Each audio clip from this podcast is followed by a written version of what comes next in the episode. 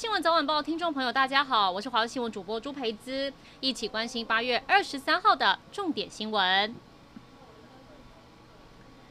走私一百五十四只猫咪的顺发八八六渔船林姓船长，昨天晚间在海巡人员陪同下被移送高雄地检署复讯，检方预令以六万元交保。但检方登船调查发现，林姓嫌犯为了走私猫咪，还特地在暗舱里面装冷气。而这艘顺发八八六渔船，早在去年四月就曾经被查获走私价值七百五十万元的香烟。农委会主委陈吉仲说，已经撤销顺发八八六渔船的执照，等于对这艘渔船判了死刑。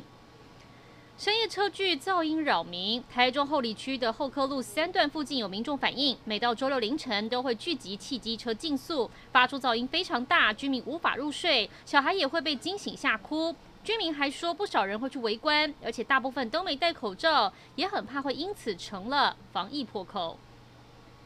您下注了吗？今天即将开奖的威力彩已经连续共估四十一期，彩金上看二十八亿。威力彩头奖连四十一杠，台湾彩券公司预估今晚开奖的头奖奖金会上看二十八亿。如果今晚有幸运儿一注独得，不仅会是今年最高单注奖金，也是第四届以来第三高彩金。高彩金也带进高买气。投注站业者透露，不少民众透过包牌或集资方式，期待幸运之神眷顾，抱回大奖。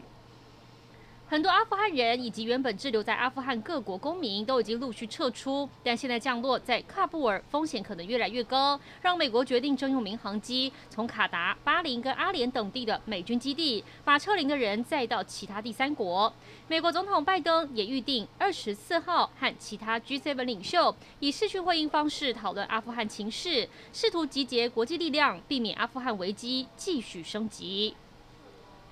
美国全力对抗疫情，却惨遭雨神光临，多处地区暴雨成灾。当中像是南部田纳西州，短短二十四小时内降下四百三十毫米惊人雨量，引发洪灾，夺走至少二十二条人命，五十个人下落不明。然而，不只是南部，就连东北部也在热带风暴亨利肆虐之后发生洪患，还好目前没有传出任何伤亡。